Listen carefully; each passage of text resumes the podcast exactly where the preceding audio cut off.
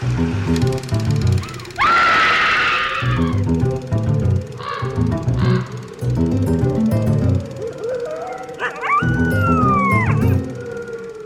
everyone, and welcome to Scream Scene, the horror movie podcast where we watch every horror movie ever made in chronological order and then we rank them from best to worst. My name's Sarah. And I'm Ben. Thank you for listening to us today.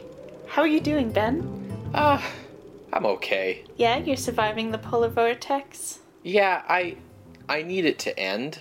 Yeah. I need I need it to stop being I don't mind it being like minus 10, even minus 15. Yeah. I didn't even mind really the temperatures we had today. It's it's honestly it's the wind chill that that gets me. Yeah. But like yeah, I need it to stop being this cold. Like it can be 10 degrees warmer Celsius. all these temperatures I'm saying are Celsius. I I don't understand Fahrenheit at all. Yeah, same. How are you doing? Fine, yeah. Uh still running high off cat people. Right. That very good movie and that very good episode. Yes, yes, that's very true. That is what we just did. If I was a betting woman, which I'm not. No. Would you recommend I gamble on this week's movie being just as good? No. no, the evidence is is not like in your favor. Okay. Like like this is a PRC movie. Mhm. This week's movie is Dead Men Walk. Okay. From 1943. It's our first film of 1943. Happy and, New Year. Right. Okay, yes. Yay. It's a PRC movie, as I mentioned, and I feel like there needs to be a special category for pure PRC movies when they are produced by Sigmund Neufeld and directed by his brother Sam Newfield. Mm-hmm. Like, because the whole studio was designed so that those two guys could make movies, it always feels like you're just getting like the purest uncut PRC product when it's a Newfield Brothers production as well. Sure. In past episodes, we've talked about the Newfield brothers and the founding of PRC. We've also talked about Sam Newfield being the most prolific American director of the sound era. So I thought it would be interesting to note that this is his second film of 1943. What day is it? Uh, Dead Men Walk came out on February 10th. So he's made two movies in yes. a month? Right. Wait, did he start production? This is his second movie to re- come out in 1943. Okay. Uh, it was shot in six days. God. And uh, he would make 16 films in 1943 in total. Okay. So this is two out of 16. One every month and a bit? Yeah, like one and a half every month. The script is by Fred Myton, who wrote PRC's initial film, Hitler Beast of Berlin, and who also wrote uh, The Mad Monster. I'm sure I've made this joke before, but is he a Myton good writer? Yeah, I feel like you said something similar in our Mad Monster episode. And uh, listen, if you want those jokes on on the record, it, that's you putting yourself out there. In the starring role, we have our boy George Zucco, uh, who we last saw briefly in The Mummy's Tomb. Mm-hmm, before his character died of old age. Right. Uh, since then, he's appeared in a like Tyrone Power swashbuckler movie that was in Technicolor, uh, and then back down to the Poverty Row Studios for this movie. Well, good for him for uh, getting in that swashbuckler trend. Right.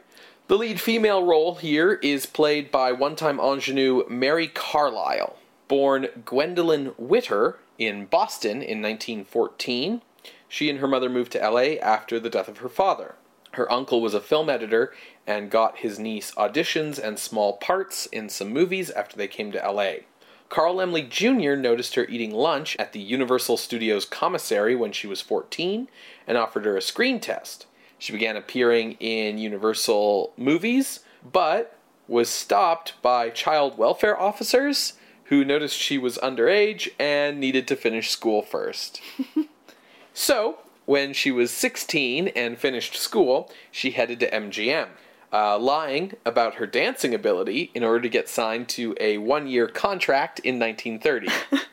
she gained some recognition uh, from her small parts and by 1932 was considered to be on her way to becoming a star.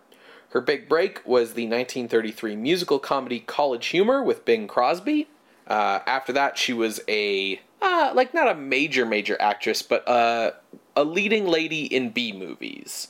Like she'd be supporting actress in A movies, lead actress in B movies. Uh, she did appear in two more Bing Crosby films: Double or Nothing in 1937 and Doctor Rhythm in 1938.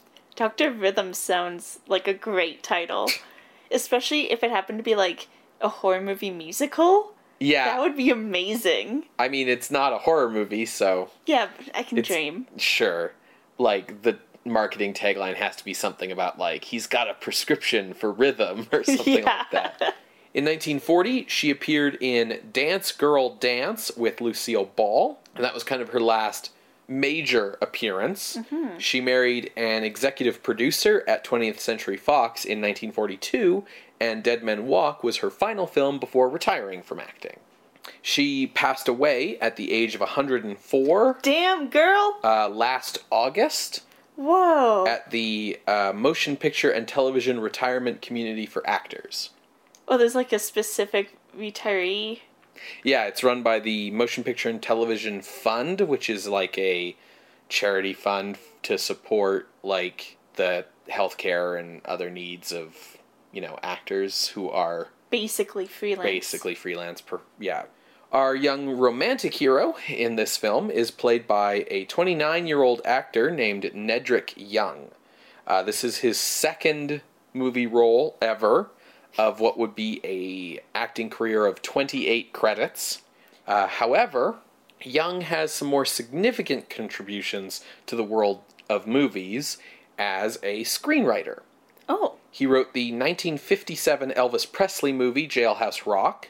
He won an Academy Award for writing the 1958 crime film The Defiant Ones, which was a major breakout movie for Sidney Poitier. And he was nominated for another Oscar for writing Inherit the Wind in 1960, uh, starring former Jekyll Hydes, Fredric March, and Spencer Tracy as dueling lawyers on the subject of teaching evolution in schools.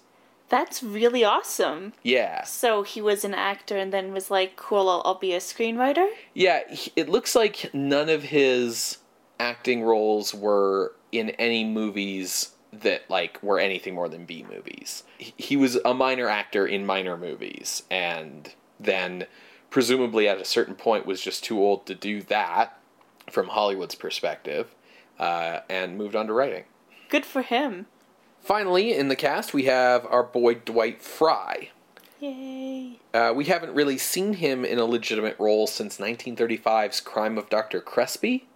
Yeah, he did have a cameo in. Ghost Wait, of Frankenstein. okay, I was like, was it Bride? But yeah, it was Ghost. He was um one of the villagers who was like, burn the place down, Blow it up. blow the place up. Yeah. Uh, he had found himself quite badly typecast as a maniac or monster in Hollywood and was unable to get roles that offered him the same kind of range that he got in theater. Uh, and what roles he did get uh, often ended up severely trimmed or even cut entirely due to the Hays office.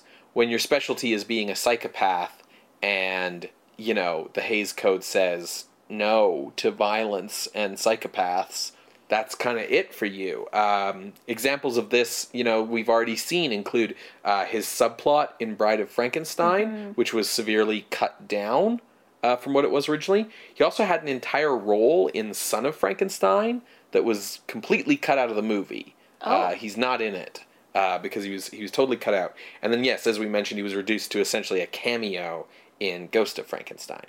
Uh, Dwight Frye was a Christian scientist, which is a belief that illness is an illusion that can be healed by prayer, uh, and that you shouldn't like go to doctors and things. You should just pray your physical uh, maladies away. Uh, and by 1943, he developed a severe heart condition that he had hid from friends and family um, because the belief generally is that like the efficacy of the prayers will decrease if you do see a doctor. Uh, so he didn't want friends and family to know. Because they would pressure him to see a, a doctor Yeah, they might like bring him to a hospital, and then like and that save would his life. that would be like a sin and would mean that the prayers would his prayers would go unanswered. Uh, so he couldn't join the army because we are into you know a couple of years into World War II now. He couldn't join the army due to this heart condition. So instead, he worked nights as a draftsman at Lockheed Aircraft Company, uh, and then worked during the day either in theater if he had a theater role or on set if he had a film role. What does a draftsman do? You're like drawing uh, like diagrams or plans or blueprints or things like that. Okay. Right? Like it's drafting is like technical drawing, I guess you could say. Okay. So he's not he's not designing aircraft, but he's basically drawing the plans for the people who would Have build designed it. Yeah, so someone's designing it, giving designs to him, and he's transferring those into like blueprints and plans and things that then can be used by the manufacturers, Okay. right? So basically, the boat architects in Cat People. Right, yes, exactly, but for planes. Yeah. Yeah, so he was doing that at nights and then acting during the day. That's going to be great for his heart. Yeah, so this is the last major role that we're going to see from Dwight Frye. Uh, he does have another minor appearance as a villager in the next Frankenstein movie, uh, but then that's it. Things might have turned around for him uh, when he was cast as Woodrow Wilson's Secretary of War in the 1944 biopic Wilson. But Frye died of a heart attack on November 7th, 1943, while riding the bus home uh, before he could begin work on the movie. He was 44 years old. Wow. That's. It's a bummer. Yeah. So, uh, as I mentioned earlier, uh, Dead Men Walk was released on February 10th, 1943. Uh, and like all of PRC's good, good product, it is in the public domain. You know, the it, distribution's very important to them. If it's public domain, then it gets shared far and wide. Right. Okay, well, since it's public domain, that means it is on our YouTube playlist, which you can find at screamscenepodcast.tumblr.com. Feel free to watch along. You're going to hear a brief musical intermission, and when we come back, we will discuss Dead Men Walk from 1943, directed by Sam Newfield. See you on the other side, everybody.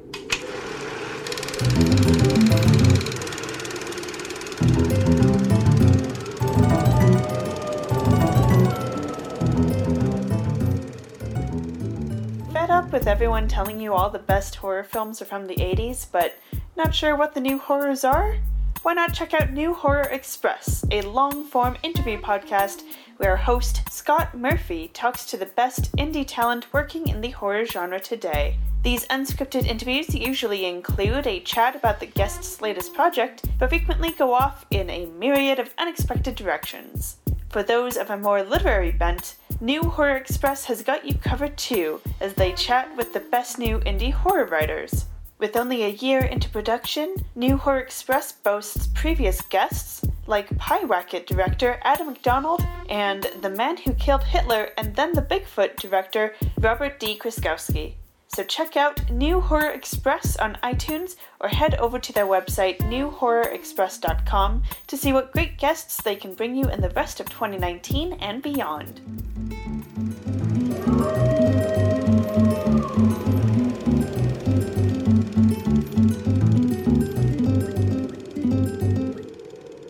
Welcome back, everybody, to Scream Scene. We just finished watching Dead Men Walk from 1943, directed by Sam Newfield. Sarah, how'd you like the movie?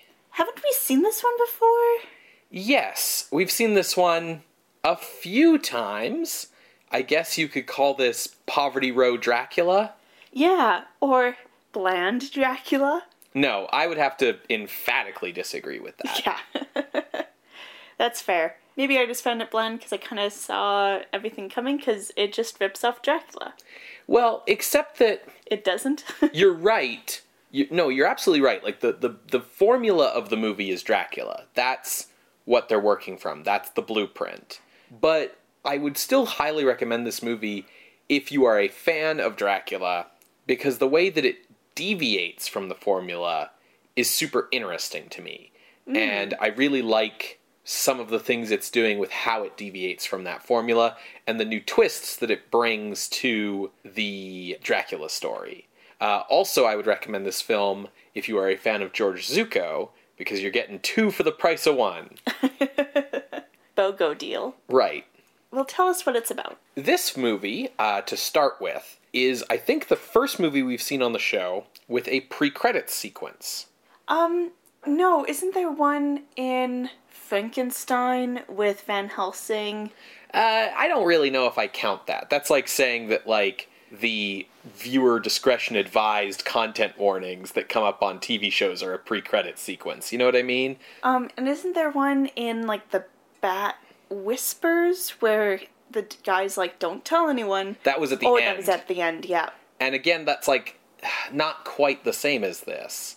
In this film, we have the shot of a hand sort of grasping a book called The History of Vampires. We actually later find out that this sequence might have actually occurred in the story of the movie, but uh, it grabs this book, History of Vampires, and tosses it into the fire, which is a pretty bold opening. Yeah. And then this spectral head of a narrator, essentially, because this is not a character in the story of the movie, basically admonishes us for not believing in the supernatural um, because, hey, like, you can't prove they don't exist. The speech, you get the sense of the meaning, but when you're listening to it, the, like, exact flow of the words is kind of a bit word salady.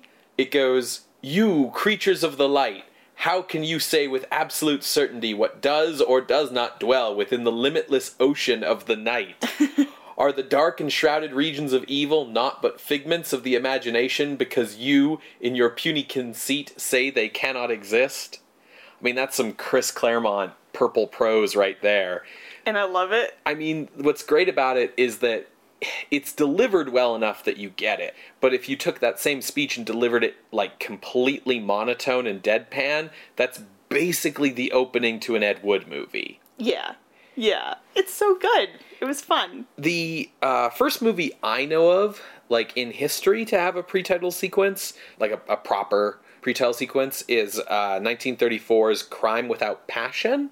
Oh. Um, but there might be earlier instances of it um, because the history of film is Long. vast. The movie opens with the funeral of Elwyn Clayton. At the funeral is his brother, Lloyd Clayton, Dr. Lloyd Clayton, as well as Lloyd's niece, Gail Clayton, which to my understanding of family relations means that she's Elwyn's daughter, but Unless they have another sibling. yeah, it's not actually directly said. And then Gail is there with her fiance, Dr. David Bentley. We get the first little twist of the movie when Lloyd goes up to view his brother's corpse, and they're both George Zucco. and we sort of find out why this is, uh, like why the movie would go to the effort of doing something so strange, when we sort of learn a bit of the backstory. So, this movie is kind of like a sequel to a movie that we haven't seen or was never made. Like, this movie has a backstory going in. It's like A New Hope. Like coming in and people are just talking about events as if you should have seen the last part. Yeah. Um, and but- it sounds wild. Right. So Elwyn Clayton, the recently deceased, was a Satanist. He worshipped Satan and had forays into demonology and sorcery. He also had a hunchbacked servant uh, named Zolar, who's played by Dwight Frye in a part that's basically just Renfield and Fritz mushed together. Dr. Lloyd Clayton, Elwyn's twin brother, is not evil. He's the good twin. Uh, he's this like kindly, compassionate man. Uh, he was uh, so worried about like the blasphemy and evil that his brother would like wreak upon the world uh, that he killed him. He, according to Zolar in expository dialogue, he pushed him off the cliff at what I can only assume is the climax of the previous movie that doesn't exist. Like I imagine, like l- a lightning storm Yeah, going on behind them. yeah, yeah, for sure. Like dueling. Yeah, yeah, for sure. so um, he killed his own brother, but that's sort of hush hush. People don't generally know that. Because Elwyn was a Satanist, after he died, he made a deal with Satan. uh, which the movie like s- is straight up about, uh, to come back as a vampire. So Zolar is going to assist him in being a vampire. Basically, this is a version of Dracula where George Zucco is both Van Helsing and Dracula because in this version they're twin brothers. Yeah. I really did admire that like the movie is straight up just like yeah this is how you become a vampire you make a deal with Satan uh, because like the actual movie Dracula is a little like Vague about vague it. about it yeah Uh, also, seems like the only reason that Elwyn has come back is because of revenge. right yes he he he wants revenge on uh, Lloyd for stopping his evil plans that's like very specific he goes and sees Lloyd first thing and basically gives a Marvel Comics level villain monologue about how he's going to kill his brother and then vanishes into the night. So from this point on, the movie is basically Dracula. Um, with the following character substitutions. So Lloyd is Van Helsing, David Bentley is Jonathan Harker, uh, Gail Clayton is uh, Mina, and uh, Elwyn Clayton is Dracula, and Zolar is Renfield. But basically, otherwise, it's the same thing. The interesting deviation from at least the Tod Browning version of Dracula is that no one believes that there's a vampire.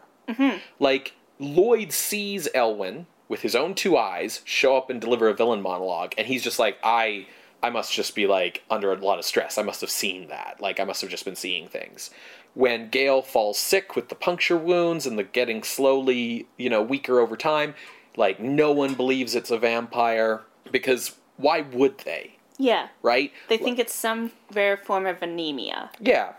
In the movie Dracula, uh, one of Van Helsing's lines is that a vampire's strength is that people won't believe in him. Mm-hmm. And in the movie Dracula, that's just sort of given as an excuse for why, like, Harker and Dr. Seward and Van Helsing have to deal with Dracula themselves. They can't appeal to, like, a, a greater authority like the police or anything because, oh, they won't believe us. But in this movie, we actually see a vampire taking advantage of the fact that people won't believe in him. Because, unlike in Dracula, there isn't a Van Helsing who already knows vampires are real to show up and explain it to us. Um, Lloyd Clayton is, you know, able to kind of put the pieces together. He keeps seeing his brother alive. You know, Zolar moved his. Uh, coffin out of the family like mausoleum to an unknown location. Doesn't Elwyn also just straight up say, I'm a vampire? Pretty much, yeah. Yeah. Um, so Lloyd has his suspicions that there's a vampire, but he he's a man of science. He can't quite bring himself to believe it, and he certainly can't get David Bentley to believe it. And this is what leads into kind of the movie's biggest twist on the formula. David isn't going to believe that vampires are real. He sees that Gail is getting sicker all the time. He's a doctor as well, so he knows this isn't like a normal disease, and he actually figures that Lloyd Clayton is trying to kill his niece to inherit her money, which, as the town sheriff points out, doesn't make any sense, but David's very upset. He goes to Lloyd's place uh, to basically accuse him of trying to murder Gail, and Lloyd pleads his innocence. And uh, what really is the turning point for David in terms of believing these things is when Elwyn shows up for one of his, like, I'm going to taunt you with the fact that I'm an undead sorcerer with superpowers and everything. So that gets him believing. Unfortunately, when David went to the town sheriff to be like, I think he's trying to murder his own niece, he was a little too loud about it in a little too public a place. It was at church. Yes. so the town is now ready to just straight up mob justice Lloyd Clayton, um, which the town sheriff is like, hey, don't. We don't have any evidence. That's nonsense. Like, I won't have any mob justice here. Now, Gail, her whole getting vampired predicament is solved because there is one person in this whole town who saw Dracula in theaters. Uh, that's um, this woman named Kate, who everyone kind of brushes off as being crazy. And she shows up at the Clayton household and is like, hey, wear a cross, stupid. And so Gail puts it on, and that's basically the end of Elwyn being able to do anything to her. But Elwyn now figures out a different way he can get revenge now that the town's kind of riled up, which is to basically go around killing people, vampire style, in like full broad view of the townsfolk so that they'll be like, oh shit, that's Dr. Clayton, like murdering people just as we thought. Because why would they think it's his brother come back as a vampire? They wouldn't. Mm-hmm. You know, no one in this movie leaps to vampire as their first assumption. No one even thinks about it. And when someone brings it up, they're like, that's crazy. That's stupid Yeah. like a real person would in the real world. Um, so, an angry mob gets riled up and goes off to the Clayton household to, well, take care of things in their own way. Lloyd finally thinks to himself, where could Zolar have moved the body? Because I gotta, you know, destroy the vampire body to end the curse and whatnot. And he thinks maybe he brought it to Elwyn's house, because that's just still around and I guess hasn't been sold or anything. So he goes over to Elwyn's house, and sure enough, that's where Zolar's uh, got the uh, coffin, and Lloyd and Zolar engage in a fight. Meanwhile, the mob arrives at the house and corners David, who's been watching after Gail. And David tries to tell them, like, Dr. Lloyd isn't here. He's not responsible for the murders. It's his brother Elwyn. And they're like, You're just as crazy as he is. And basically decide that they're going to wait at the mansion for Lloyd to come back and just sort of keep David under observation because they don't trust him. This leads to what I uh, think was the movie attempting to do like a classic D.W. Griffith, like cut back and forth, raise the tension kind of thing, but ends up actually being kind of unintentionally comical because the movie keeps cutting back from Lloyd and Zolar engaged in like a titanic struggle to David and the mob just sitting around the house waiting quietly. Yeah. I don't think it would be as funny if it wasn't for the fact that the soundtrack, like the score with the fight music, cuts out when we cut to David. Eventually, in the course of the fight, uh, Zolar gets Pinned under like a statue. yeah, he gets like pushed into a statue, and the statue falls on him, and he's pinned, and he's dying, and he's calling out for his master's assistance. So Elwyn pops out of his uh, coffin and then starts fighting Lloyd. So we actually get two George Zucco's fighting with each other, and uh, during the course of their fight, you know, they knock over a candle, uh, yada yada. The house burns down. Meanwhile, back at the mansion, David manages to get free by turning the light switch off and running out of the house. The mob runs after him, and they all arrive at Elwyn's house in time to see Elwyn and Lloyd inside through a window fighting with each other. Uh, so the mob now knows, hey, there's two of them, and then and then Lloyd basically manages to fight Elwyn long enough for the sun to come up, and that kills Elwyn. The house basically collapses on top of Lloyd, and the movie ends with the funeral of Lloyd Clayton in a very intentional bookend to having opened with the funeral of Elwyn Clayton. Yeah. And that's the movie. Yeah, so I appreciated the points you made about where it delineates from Dracula, mm-hmm. um, the 31 Dracula. I think this movie is enjoyable. Yes, I think it's fun. Um, I think George Zucco and Dwight Frye kind of carry the movie a bit. I mean, I think all the performances are good. It's just that most of the characters aren't anything, Yeah. right? Like, fair. like I think, um, for example, um, Nedrick Young uh, does a really good job as playing David, and David at least is like, okay, I'll put it this way. He's better than uh, Harker. Yes, yeah, he's better than David Manners as Harker. He's a more interesting like character. Uh, at I, least I also wonder if his character was named David to like kind of hark back to David Manners. it probably was just a hero name pulled out of a hat. I swear half these guys are like have names like that. Um, but yeah, he's he's like got an interesting performance.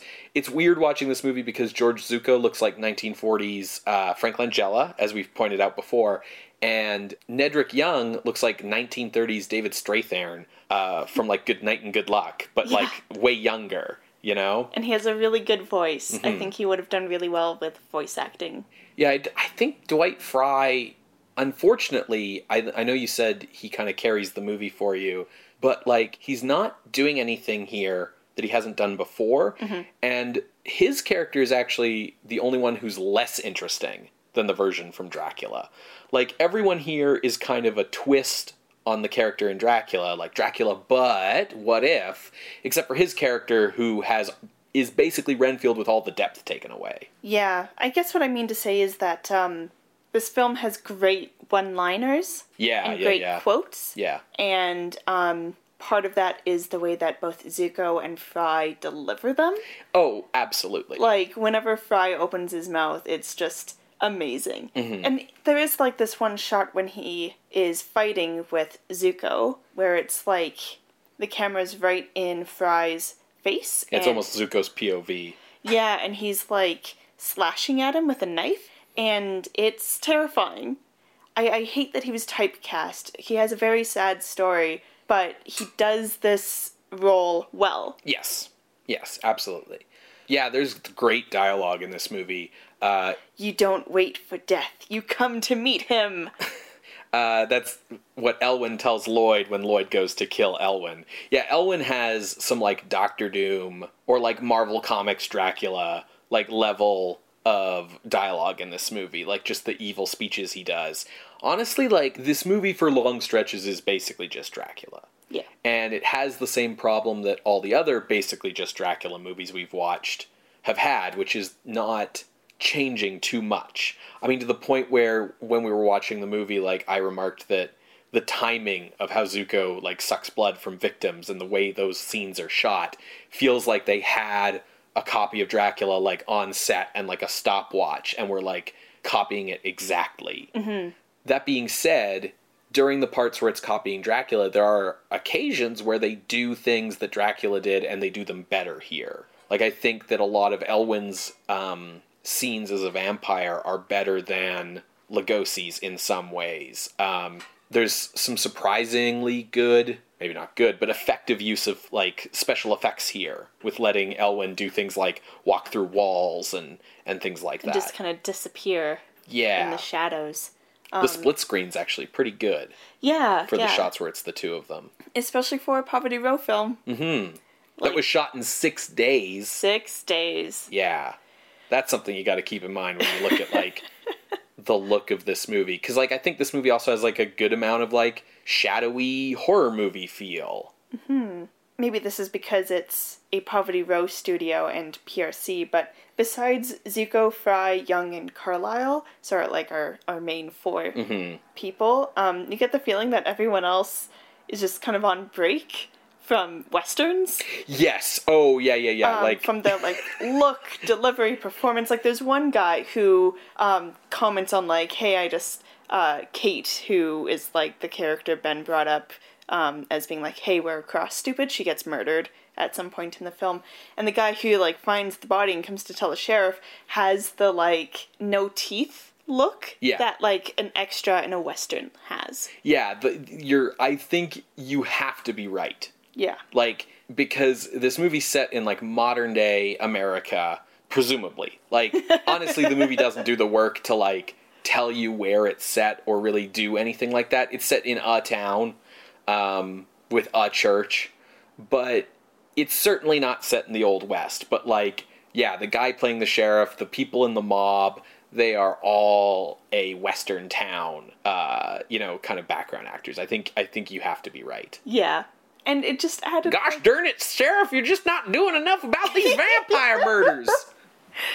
Um, by the way, that mob wasn't like I've seen more rowdy mobs. Yeah, they're let me the, tell you. They're the quietest, like most polite mob ever. It's like they the only direction they got was like, okay, you're gonna enter the scene from here and walk over to here.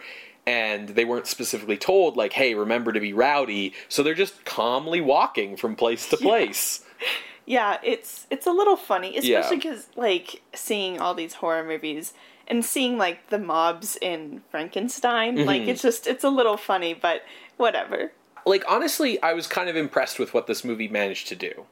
Um, especially knowing it's PRC, especially knowing it was shot in six days. Sometimes those lowered expectations, you know, really help with appreciating a movie like this. Um, It does have some of the pitfalls of a Poverty Row film. Yes. Though of filling time. Like Yes. the only reason Kate is around and the only reason she gets murdered is so we can kind of drag things out. We get to see almost in real time people walking from location to location. Yeah. So like the common like things that you know from Poverty Row films, that's in here. yeah, I feel like the walking from place to place in real time is like a PRC signature. And like I think this is like a neat example of why the Newfield brothers felt like, yeah, we can we can build a studio just to produce Sam's films. Right. Because like Sam is clearly like into film, you know? Like either in what he's trying to do on screen with shadows, uh even the way that the story focuses on different aspects. Mm-hmm. You know, in a lot of Poverty Row films, we get a lot of focus on like things that don't really matter. Right. But this feels like its focus is pretty direct. Yeah, like you mentioned the time filling things that the movie does, and it definitely does them, but at least for me, this movie never quite lost momentum. Yeah. Um, and yeah, it didn't start just talking about things that don't matter. Uh, the time filling is still within the main narrative, you know? Um, yeah, I think.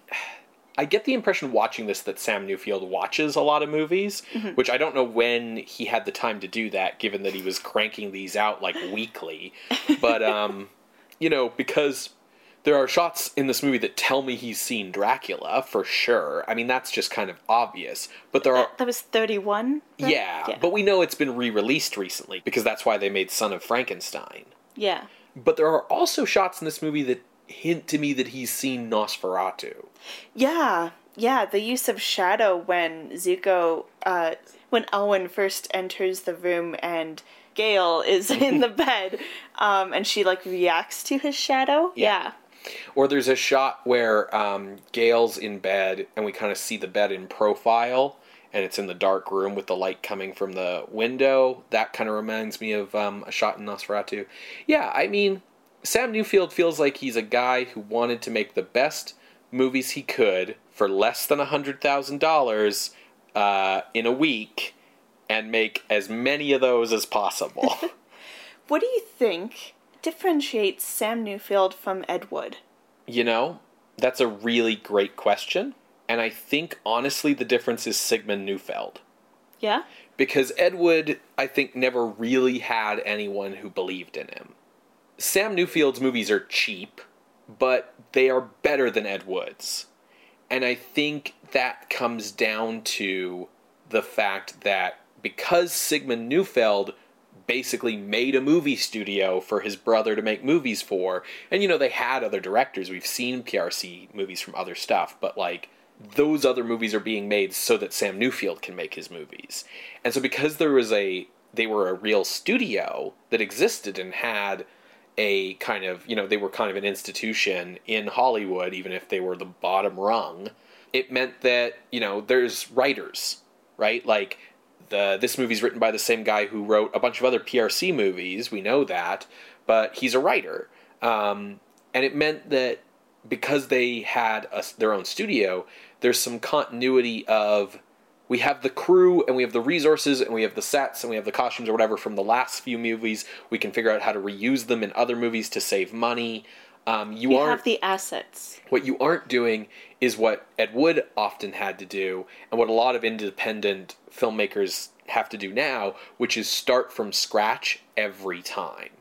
Where, you know, every time you make a movie, you're looking for investors and you're trying to drum up the money and you're trying to find the crew and you're trying to find the actors and you're trying to find the studio space and, you know, what sets can I rent and what costumes can I rent.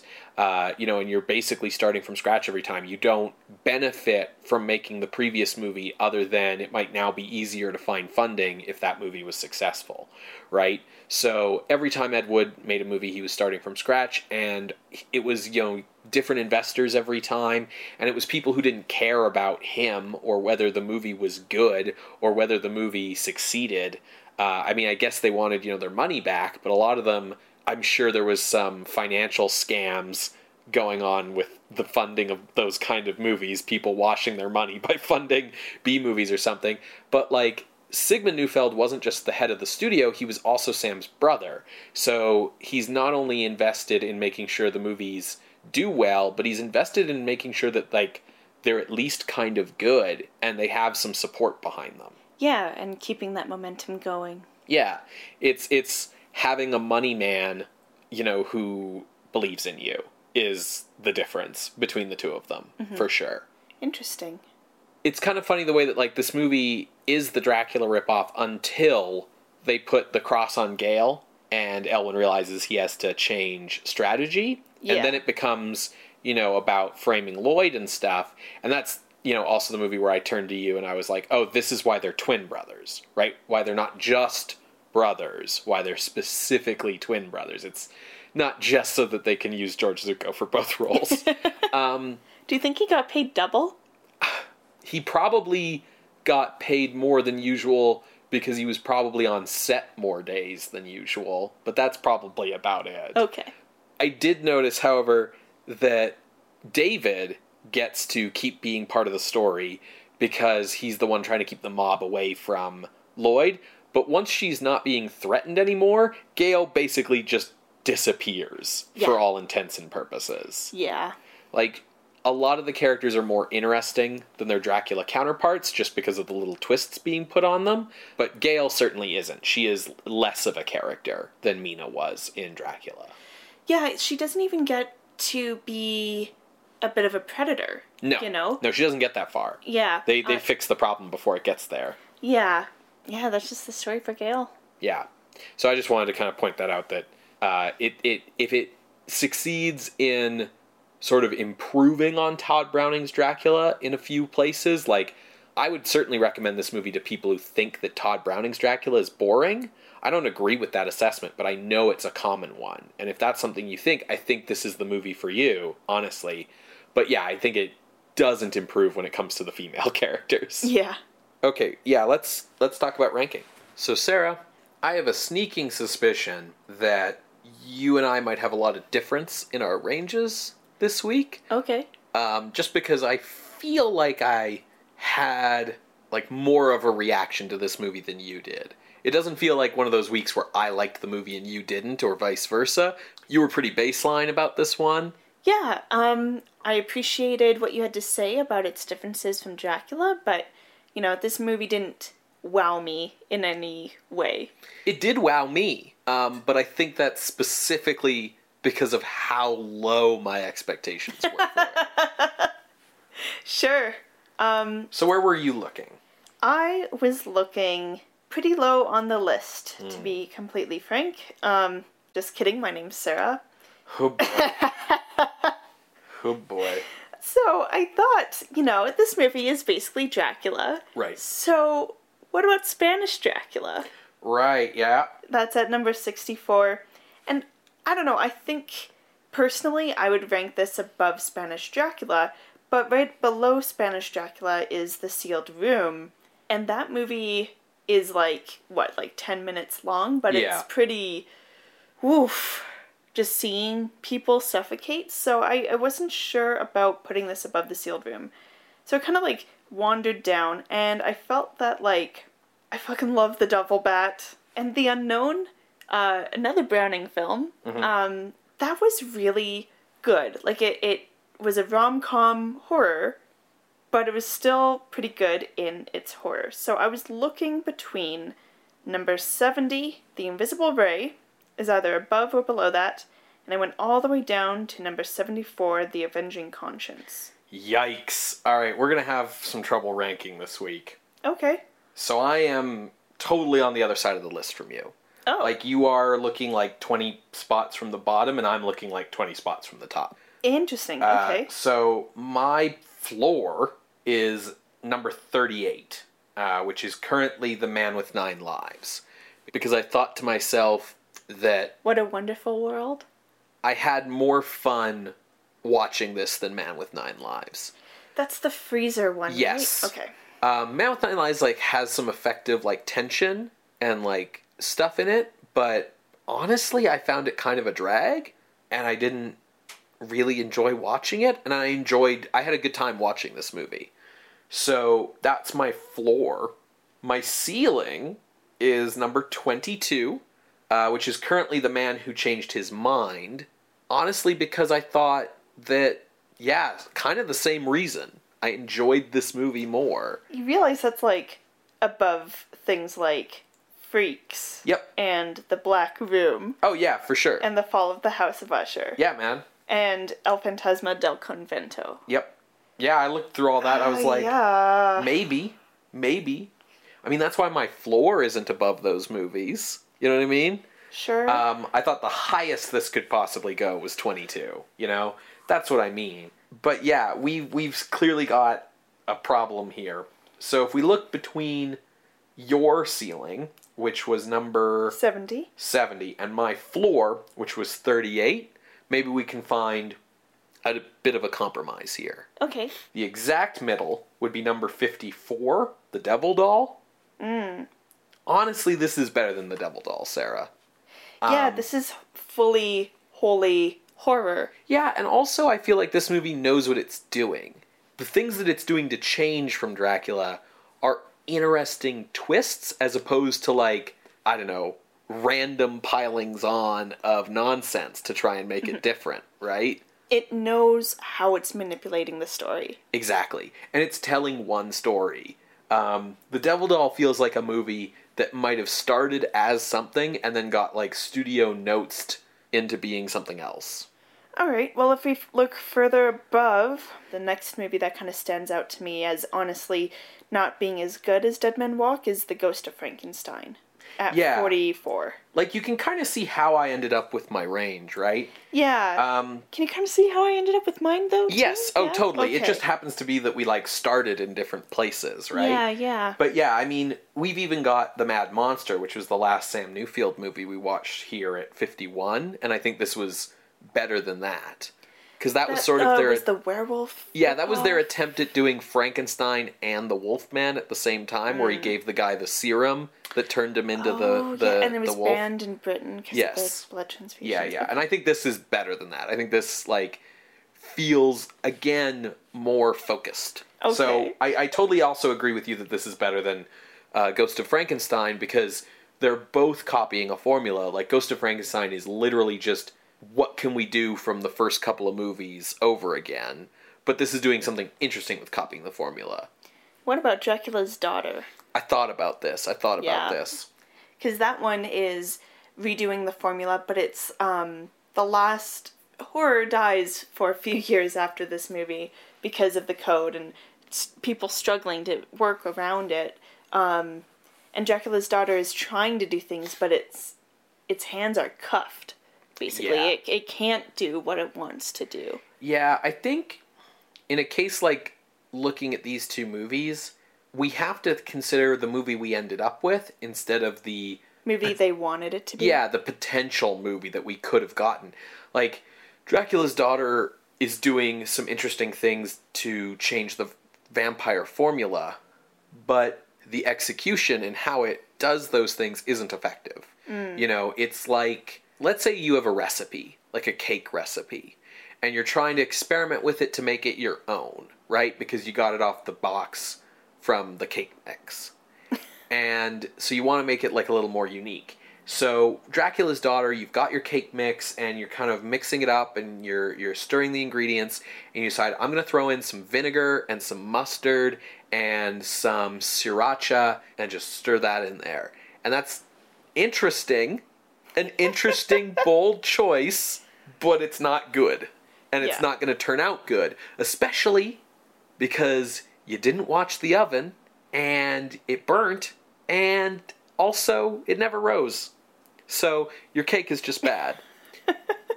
Okay. Meanwhile, I feel like Dead Men Walk is you had your cake mix and you want it to make it unique, you make it your own, so you you're mixing up the ingredients and you're like, what if I put in Walnuts. And some chocolate chips? Yeah. And you did that and it was fine.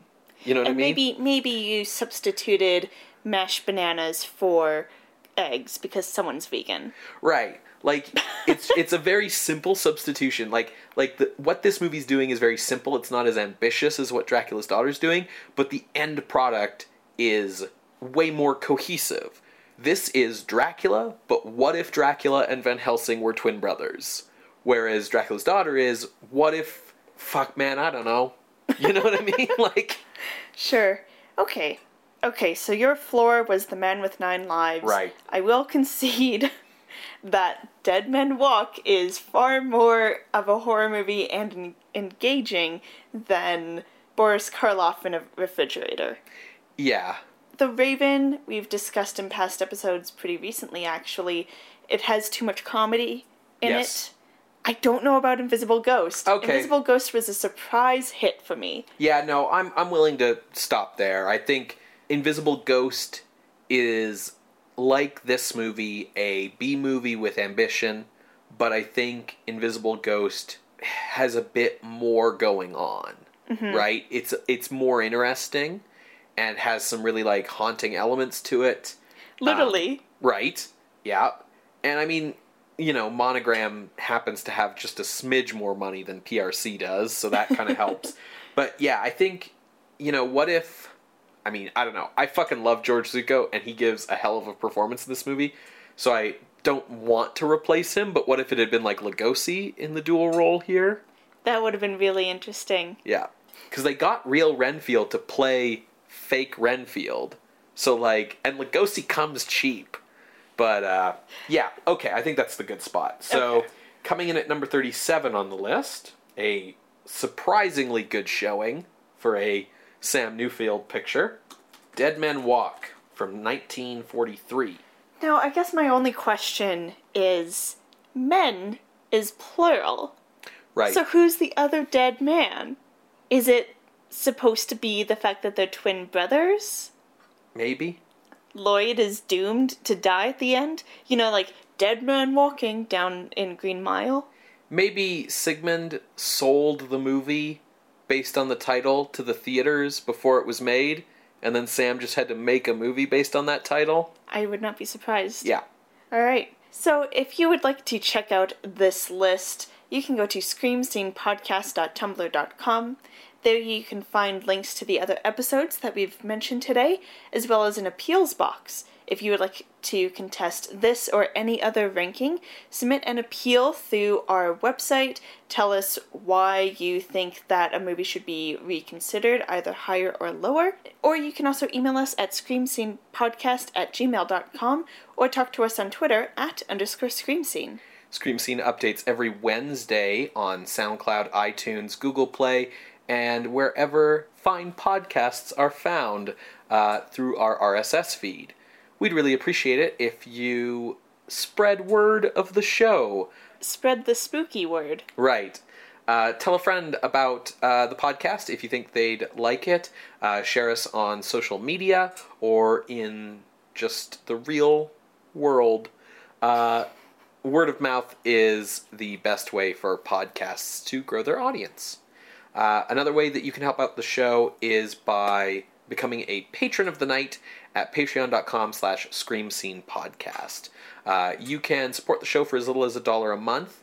We really value our patrons. Um, we are so so grateful to all the contributions that we get that help us keep the show going uh, keep the quality of the show as high as it is we show that gratitude by the rewards we offer on patreon uh, at the $5 level, you get access to weekly bonus audio uploads that consist of stuff that was cut out of past episodes uh, for whatever reason.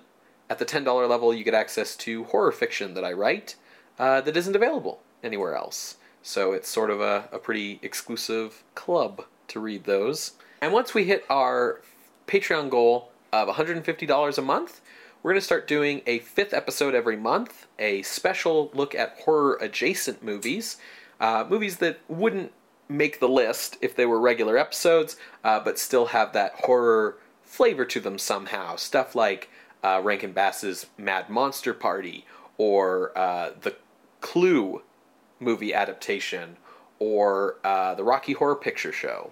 So, what are we watching next week, Ben? Next week, Sarah, we are back at a major studio. Ah, Uh, we're back at Warner Brothers, uh, who we haven't seen anything from in a little while.